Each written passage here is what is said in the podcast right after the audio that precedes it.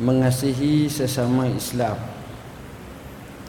Daripada Abi Hamzah Anas bin Malik radhiyallahu an khadam Rasulullah sallallahu alaihi wasallam daripada Nabi sallallahu alaihi wasallam baginda bersabda la yu'minu ahadukum hatta yuhibba li akhihi ma yuhibbu li nafsihi tidak beriman seorang kamu sehingga dia mengasihi saudaranya seperti dia mengasihi dirinya sendiri. Tuan-tuan dan puan-puan yang dirahmati Allah. Hadis ini memang sukar untuk kita laksanakannya. Macam mana kita nak kasih ke orang macam kita kasih diri sendiri. Sedangkan kadang-kadang keperluan kita tak mencukupi. Keadaan kita terhad dan terbatas tapi ada orang yang kita perlu kasih macam kita kasih diri sendiri.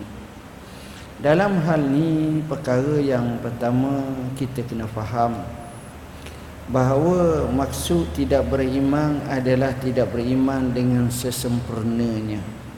Bukan tidak beriman maknanya nafi iman. Dia panggil la tu bukan nafiul iman ataupun nafi sihatul iman tapi nafi kamalul iman. Bukan menafikan kesahan iman itu tetapi menafikan kesempurnaan iman itu.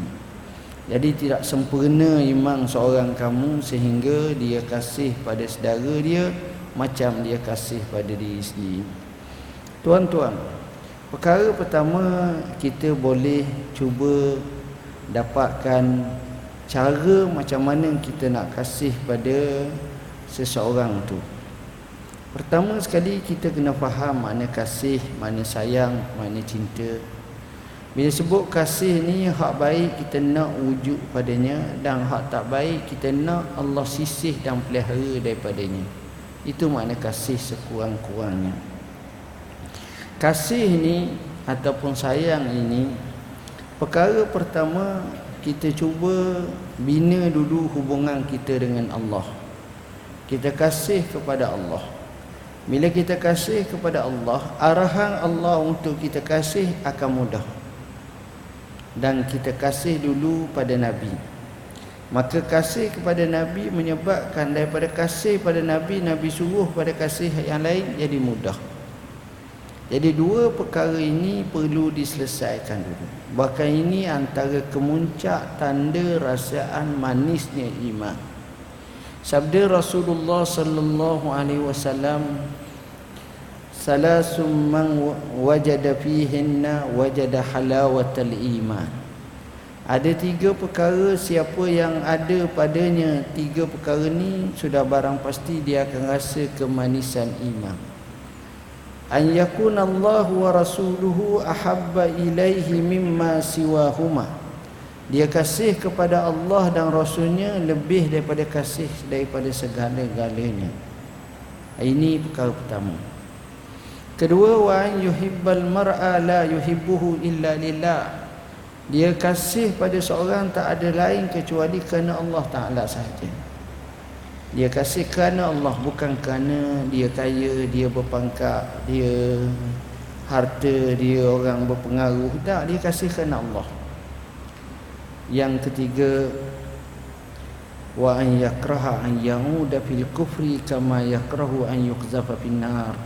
Dia benci bahawa dia dicampak dalam api, benci kembali kepada kufur sebagaimana dia benci kalau dia dicampak dalam api. Tiga perkara ni antaranya masalah kasih dan cinta. Mendapat halawatul iman. Maknanya nak kasih pada seorang tu yang pertama sekali kita jangan buat susah kat dia. Cukup dah dulu. Kita jangan menyusahkan dia dan jangan menyebabkan dia rasa tertekan. Kadang-kadang kita pergi kawan kita Kita kata saya kasih ke awak Tapi dia tengok muka kita dia tertekan tau. Allah. Bala apa pula datang ni? Tahu memang muka dia macam tu. Dia pula boleh baca ayat Hadis la yuminu ahadukum Tapi giliran dia tak. Dia kaedah nak kasih ni tuan-tuan. Sebagaimana kata cerdik pandai cerdik pandai menyatakan bahawa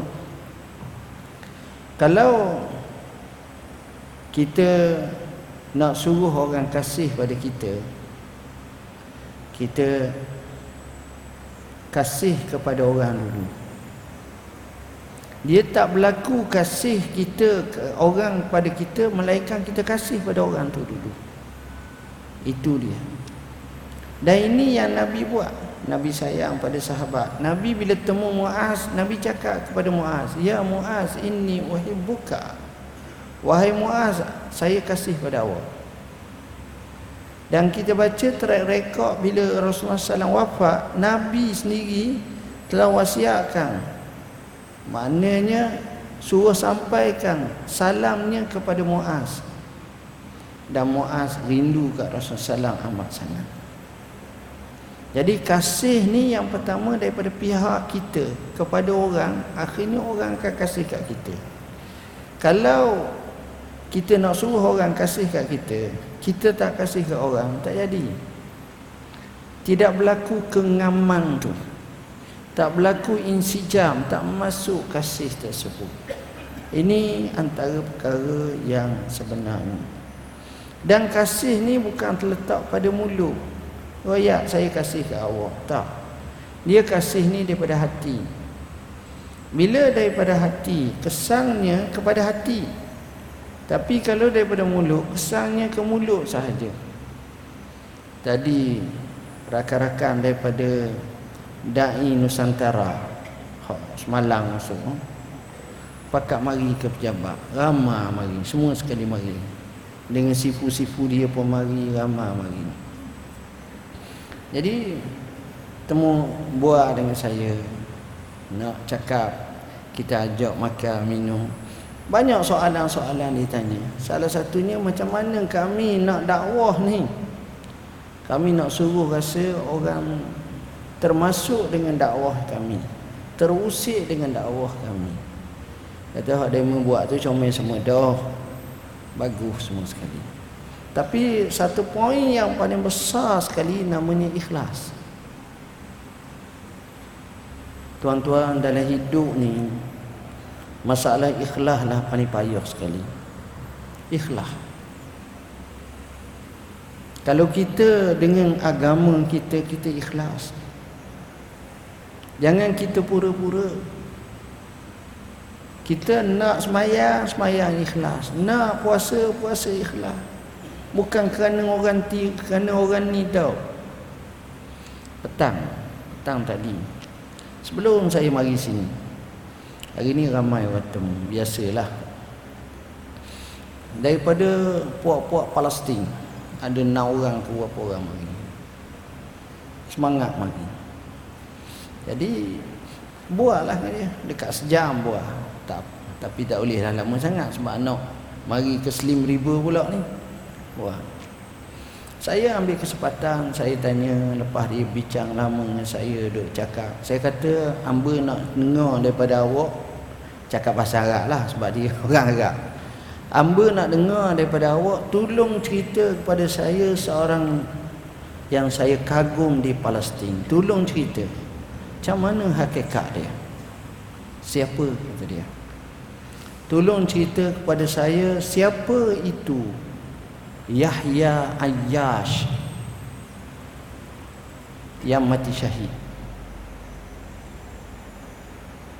Kawan ni bila dengar saya cakap macam tu terkejut. Masing-masing pakat nak cakap tapi ada seorang tu conquer. Dia kata aku paling kenal dia. Mak abah dia menganggap aku ni anak dia sebab aku pernah dipenjara bersama dengan dia. Yahya Ayyash ni tuan-tuan. Allah jadi luar biasa. Tak silap enam kali cubaan tangkap dia dan nak bunuh dia. Kepung oleh tentera Israel. Ada masa tu sampai satu batalion nak kepung. Akhirnya ni ni kalau tuan-tuan tengok dalam National Geography ataupun dalam tu pun ada cerita. Tapi ni cerita daripada mulut orang Islam daripada sahabat-sahabat kita. Akhirnya dia terlepas. Saya tanya macam mana dia boleh terlepas. Dia kata dia keluar macam biasa. Orang yang kisahkan kepada orang tu tanya dia macam mana. Dia kata dia keluar macam biasa. Tapi semuanya kata orang ni orang yang ikhlas pada Tuhan. Ha, bila tahap ikhlas macam tu luar biasa lah tuan-tuan. Ikhlas. Seorang yang luar biasa. Dan dia mati syahid. Cerita panjang saya tak nak cerita. Tapi saya nak ceritanya poinnya ikhlas. Yang ini yang kita nak develop. Yang ini yang kita nak masukkan dalam jiwa kita biar ikhlas. Kalau kita boleh ikhlas besar kelebihan tuan-tuan. Sayang seribu kali sayang apabila ikhlas tidak ada dalam kaum hidup kita. Kita nak kawan dengan seorang kenapa kerana harta dia kerana pangkat dia kerana jawatan dia kerana dia comel kerana dia handsome kerana dia berpengaruh silap. Kawanlah dia kerana Allah. Bila kawan kerana Allah kekal. Tuan-tuan rumah kita ni berapa baru rumah kita? Kawan sekampung kita berapa ramai? Ramai Berapa puluh tahun kita kawan kawan lima puluh tahun. Tapi kadang-kadang Jawa walaupun dia bukan orang Jawa, Jawa je. Kadang-kadang okey, kadang-kadang Jawa itu kawan. Tapi peliknya bila kita pergi ke Mekah. Kita duduk di Mekah hanya 40 hari je. Dalam bilik kita tu orang seling riba seorang, kita orang sibu seorang orang Kuala Perlis seorang orang Kuala Terengganu seorang. Empat orang. 40 hari ni pergi masjid sama balik sama makan roti canai sama pergi Arafah sama melontar sama apa ni mabit sama 40 hari. Bila balik tuan-tuan kawan daripada sibuk nak nikah anak Gi cakap Air Asia. Naik Air Asia. Nak bagi kat orang tu tu puluh riak je Tapi tambah dua ribu setengah. Contohlah. Betul lama Sanggup. Hak daripada seribu pula Kawan daripada Kuala Pergelih Sanggup pergi Daripada Kuala Terengganu Sanggup pergi Sebab apa? Sebab masa tu 40 hari tu Dia duduk kawan tu Ikhlaskan Allah Walaupun hanya 40 hari Ya kita 50 tahun duduk kapung tu Tak jadi. Ha, Ini hebatnya. Bila betul niat nak buat itu. Sebab masa tu kita tak ada kepentingan dengan awak. Awak tak ada kepentingan dengan saya. Saya pergi ke Mekah untuk kerana Allah. Awak pergi Mekah kerana Allah. Jom sama-sama kita ibadat kerana Allah. Pergi masjid kerana Allah. Pergi melontar kerana Allah. Pergi wukuf kerana Allah. Semua kerana Allah jadi kesan itu dia bina kasih sayang yang luar biasa. Ini antaranya. Jadi orang yang boleh macam ini hebat lagi dia boleh korbankan diri dia dia kasih ke orang. Maka inilah martabat yang paling tinggi martabat sahabat radhiyallahu anhum.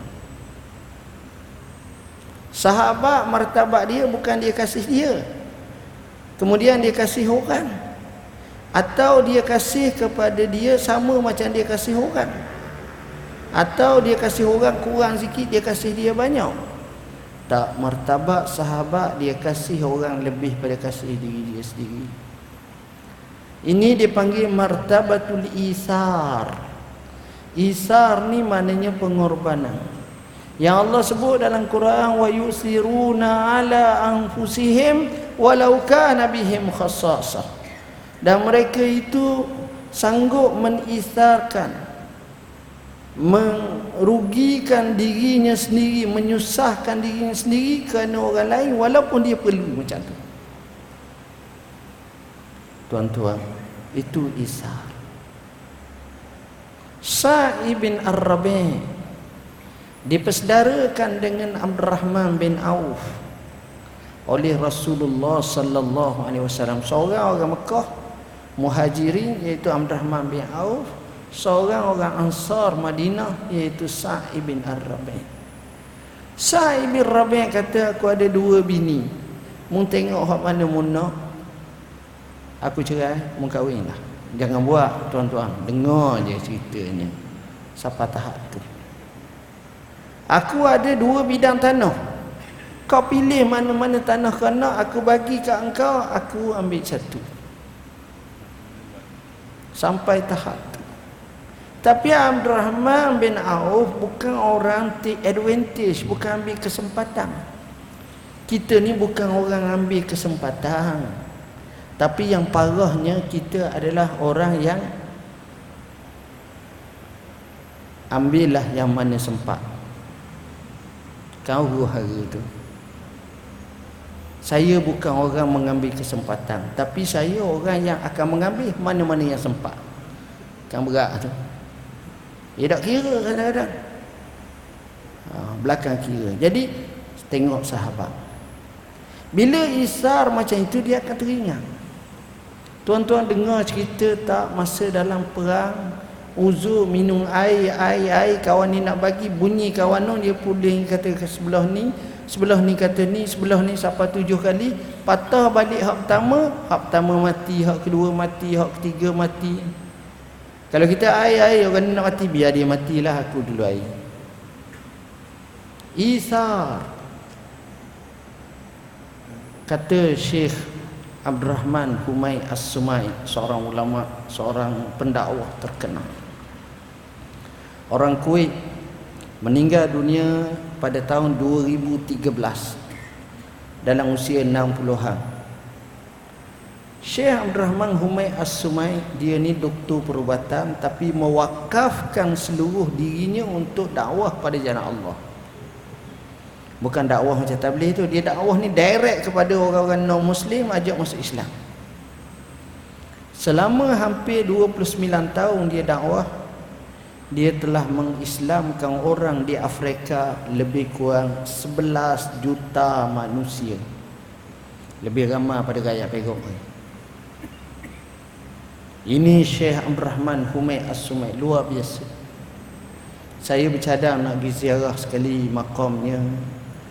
Dan saya tanya daripada duta kepada duta Kuwait macam mana kelebihan dia cerita luar biasa Abdul Rahman Humay As-Sumay ini luar biasa. Orang yang ikhlas amat sangat.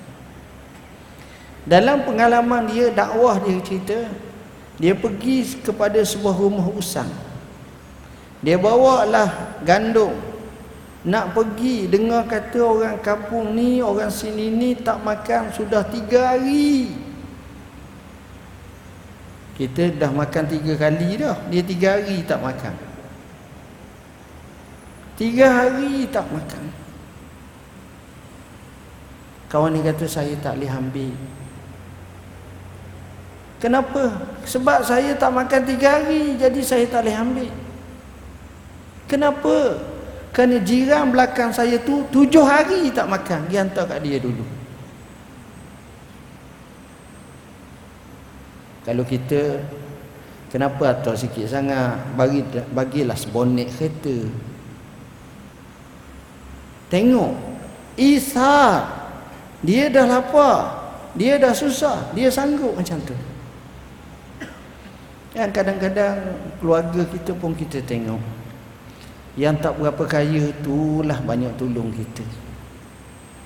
Pada kita yang tak berapa kaya pangah kita yang tak berapa kaya itulah banyak beri bantuan ke kita. Tak sejarah Nabi lah. Hak bela Nabi hak paling kuatnya Abu Talib anak ramai tak berapa kaya bukan tak kaya tak berapa kaya dah anak ramai hak jenis kaya-kaya Abu Lahab payah pula. Tengok tuan-tuan.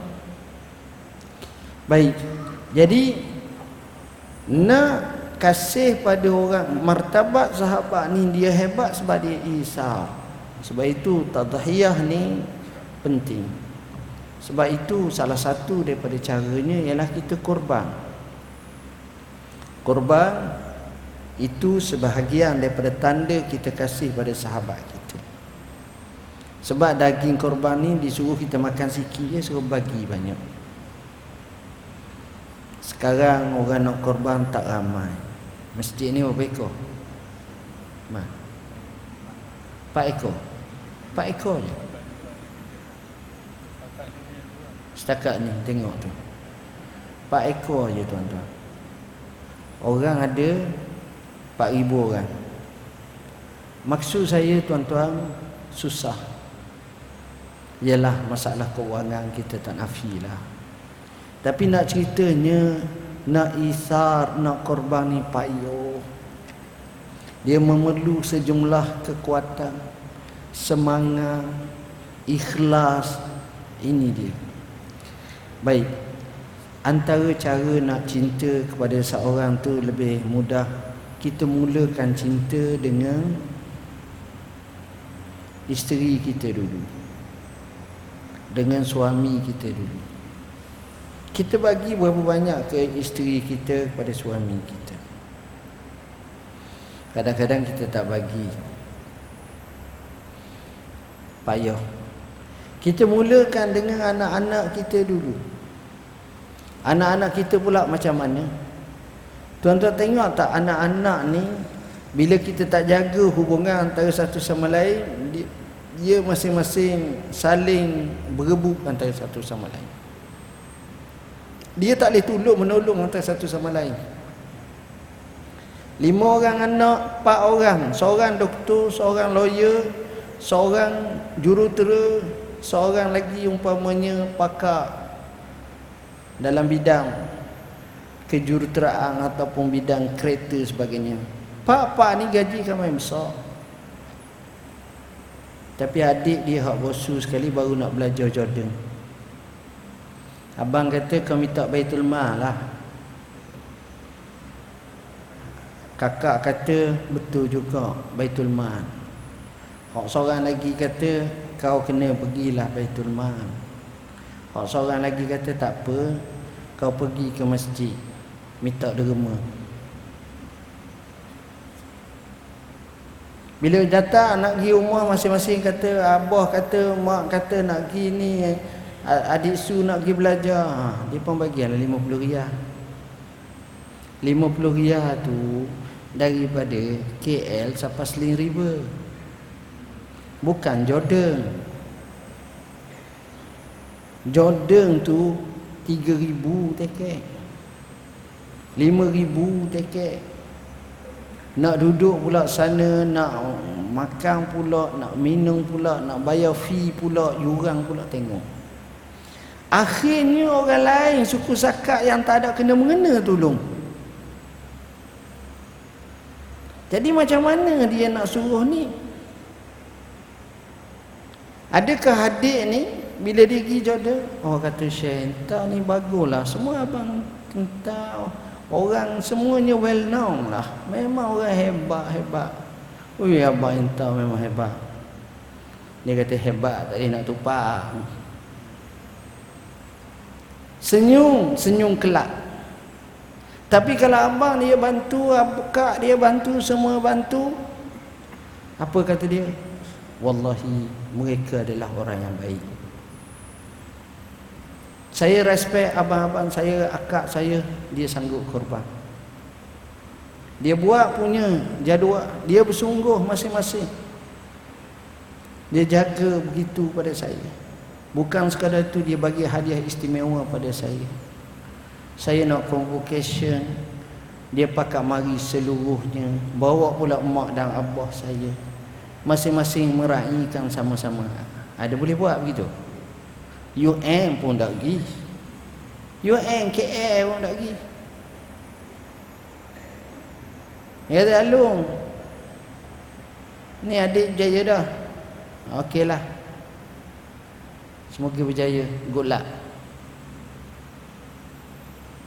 Nak beli baju jubah Nak pakai baju jubah tu Nak bayar fee 300 riyal pun tak lepas Tak bagi. Tak semua telah lah Ya Allah. Maksud saya nak kata bak kasih saya ni mula dengan adik-beradik dulu. Mula dengan ibu bapa dulu. Mula dengan suami isteri dulu, tak payah cakaplah kawan ni, kawan ni tak payah. Start dengan hak ni dulu. Baiki balik. Dan kena ajar. Janganlah maknanya kalung je bagi duit, kalung je bagi hak lain tak bagi tak. Siapa kalung tu kering, akhirnya kanser. Sebab hypertension ke apa ke macam-macam. Dah tak tahan dia. Letih dia. Ha, jadi itu pun tak kena cara tuan-tuan. Jadi pamerkan kasih ni kita memberi bila kita memberi orang yang menerima tu niat nak balas balik. Jangan wada je. Tak betul tuan-tuan. Kalau kawan macam ni dia tak lama. Dia tak akan kekal. Saya ada seorang sahabat tadi datang. Tolong hati tu kata dia. Saya orang hutang saja 3 juta tak payah. 3 juta tak payah Allah kata. Dia kata macam mana? Barang yang tu Ni kawan lah. Jadi benda-benda macam ni tak boleh buat macam tu. Sebab itu nak kasih pada seorang Tengok cara Nabi. Orang zaman dulu memang comel. Orang zaman dulu dia kenduri kahwin. Seluruh masyarakat tu sumbang. Hak ada wahnya, wahnya lah. Hak tak ada wahnya beli gula satu guni. Hak yang tak ada apa pula Tolong order telur 500 biji Hak yang ni saya beli lembu lah. Akhirnya selesai masalah.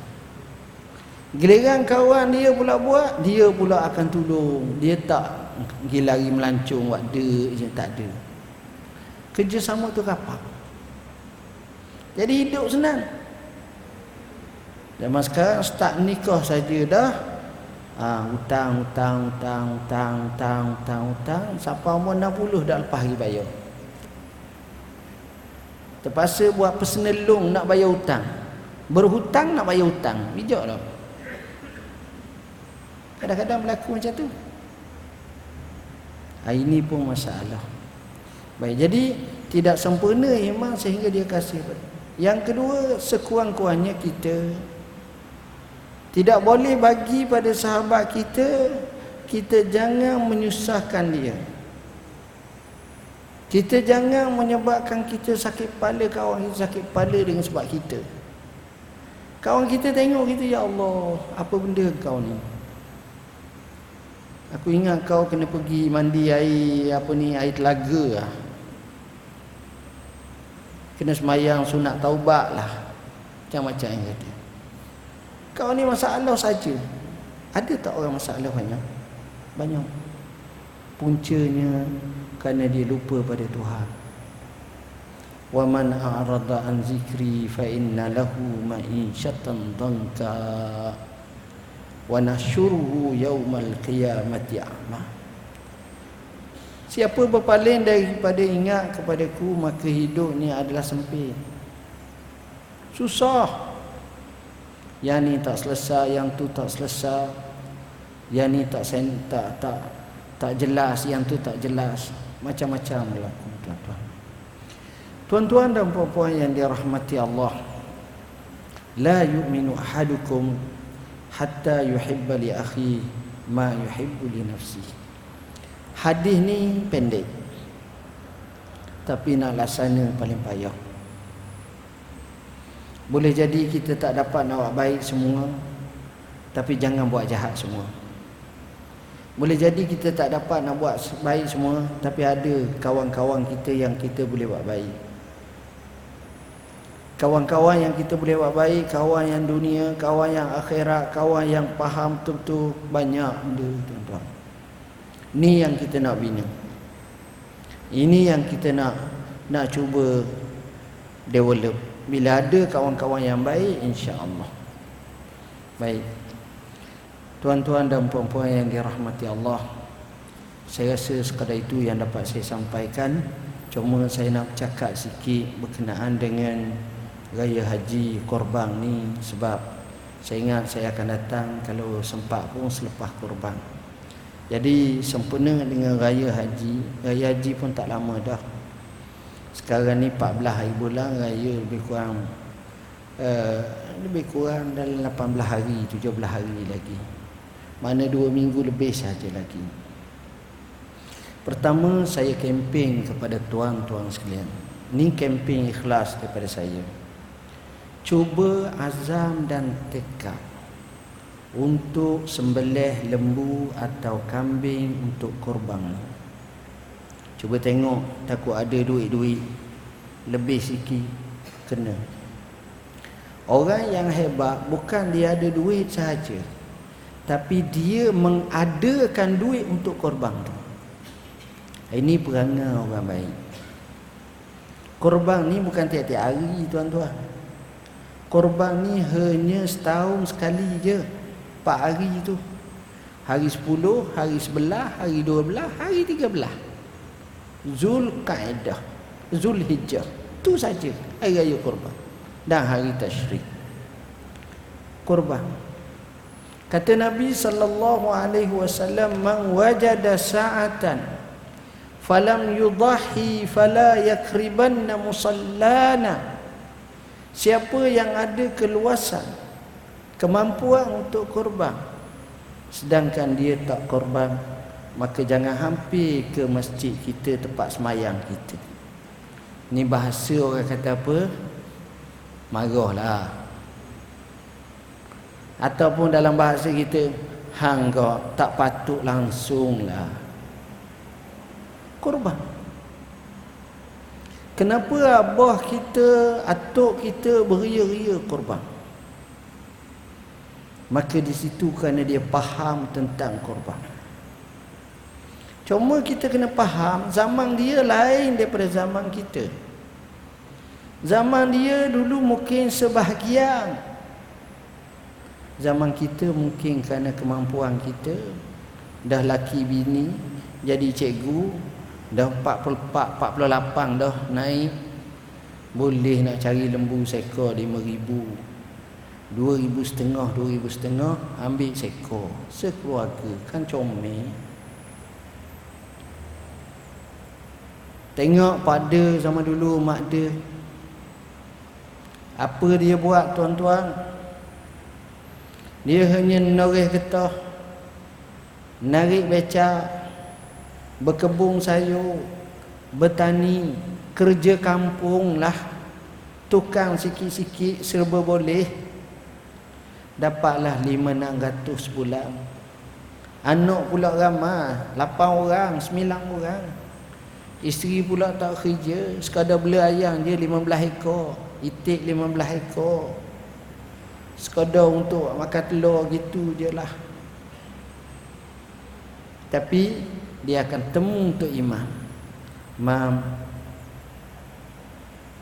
rasa-rasa tahun depan berapa sebahagian? Imam kata tahun ni 90 saya jangka lembu naik 120 sebahagian dia akan naik 20% 30% kata dia. 120 macam maka bermula daripada bulan Muharram dia kupu. Dia kupu 15 ringgit sebulan. Sebab kenapa dia kupu 15 ringgit? Kerana bulan raya tak ada nak kupu. Kerana musim anak nak masuk sekolah tak boleh kupu jadi dia hitung-hitung masuk saja bulan Zulhijjah dia senarai nama dia nak korban. Maka dia korban. Pergi bayar ambil duit tu pegang duit ni goyak ke bini. Ya. Hari ni apa nak pergi bayar ketuk iman. Dah duit mana? Tunjuk dulu kat bini ni. Bini Allah kita kupu macam tu cukup lagi bang tak ada 10 riyal lagi tak cukup. Okey bang, cari je. Oh ada duit kita 10 riyal. Masuk. Kadang-kadang dua suami isteri sepasang pergi bayar Tok Iman tu. Tok Iman tunjuk dah lembu hitam ni. Awak ambil sebahagian. Oh ni boleh lah 15 kilo seorang. Dia bayar duit tu. Bayar tu macam Parkinson tu. Kuk, tak. Yelah orang susah tuan-tuan. Ni saya cakap ikhlas. Susah. Tapi dia lawan. Dia lawan kehendak tu. Sebab dia nak pahala korban setiap tahun. Dia buat. Bagus tak tuan-tuan? Tahu depan dia buat. Sebab itu saya katakan oleh kerana kita ada kemampuan agendakan dalam hidup kita korban setiap tahun. Kalau kita kaya tak payahlah ambil sebahagian, ambillah seko. Allah. Kau, kau dulu kini selama-lamanya sebahagian seumur. Dia kata gaji 35 ribu. Ambil sebahagian tu. Gi pula kata iman hak murah kali iman. La ilaha illallah. Man kata hak murah sekali habis dah. Hak nombor dua murah. Nombor dua pun habis dah. Nombor tiga pun. Allah man. Apa hak mahal dia. Ambil lah hak murah banyak sikit. Tengok. Man pun penipal dia tengok. Tak boleh macam tu. Jadi poin yang pertama saya nak sebut. Biar kita ni korban menjadi satu agenda dalam hidup kita. Kena cuba. Anak-anak kita, bawah kita, anak kita ada seorang tu cikgu, ada seorang tu ustazah, ada seorang tu baru kerja, ada seorang tu raya anak. Nah, alangkah baiknya kamu berkorban. Boleh korban. Kalau boleh buat sekor sekeluarga. Anak hak hebat kata saya tak mau buat sekor sekeluarga. Hak saya seorang saya nak sekor dah. Kata bagus nak. Tapi janganlah 15 tahun untuk korban selepas tu ni. Pada waktu seekor boleh naik dah kata dia. Ha, tak boleh, dia kena maintain setiap tahun. Ha, korban korban. Korban. Ni bah cara. Ada sahabat-sahabat kita tuan-tuan Bangladesh dia buat macam tu. Perangai orang Bangladesh ni pula kalau korban dia suka lembu besar. Kita tak lembu hak paling kecil sebab murah. Bangla tu. Ni hak duduk di Kuala Lumpur saya dengar cerita tu lembu-lembu besar boleh dia. Kalau pergi kandang-kandang dia main hak 15 ribu sekor 14,000, 12,000 kita hak 4,000. Ha, jadi konsep macam ini perlu kita faham dengan sebaiknya. Jadi saya syurkan. Semok duit. Kalau ada dalam bank ambil dalam bank kurban. Bukanlah saya suruh dua ekor. Sebahagian. Tak apa ni syiah. Ni untuk kita kata nabi sallallahu alaihi wasallam fa innaha ta'ti yaumal qiyamati bikuruniha wa azlafiha wa ash'ariha. Menatang kurban ni akan datang pada hari kiamat kelak dengan tanduk-tanduknya dengan kuku-kukunya dengan bulu-bulunya sebagai syafaat kepada tuan yang korban tersebut. Bukan nak tanduk orang korban dia. Hmm, korban aku, aku tanduk kau. Tak. Dia beri syafaat kepada orang korban. Jadi ini antara cara yang saya nak buat. Buatlah tuan-tuan. Jadi saya rasa sekadar itulah tazkiyah saya pada hari ini. Semoga Allah memberi manfaat kepada kita semua. Dan saya doakan semoga Allah panjangkan umur sahabat-sahabat kita yang pergi ke Mekah dapat haji mabrur balik dan pulang dan dapat sama-sama mengimarahkan masjid ini. Dan jangan lupa 10 awal Zul Hijjah gunakanlah masa itu untuk ibadat kerana masa itu adalah masa sebaik-baik masa untuk kita beramal dengan amalan soleh. Lengkap tingkatkan acara sungguh-sungguh untuk ibadat pada Allah Sekadar itu aku qauli hadza wa astaghfirullahal azim li wa lakum. Bismillahirrahmanirrahim. Allahumma faqina fid din wa ta'wi. Allahumma jannibna min ladzina yastami'una al-qawla Wassallallahu alaihi. Alhamdulillah. Assalamualaikum warahmatullahi wabarakatuh.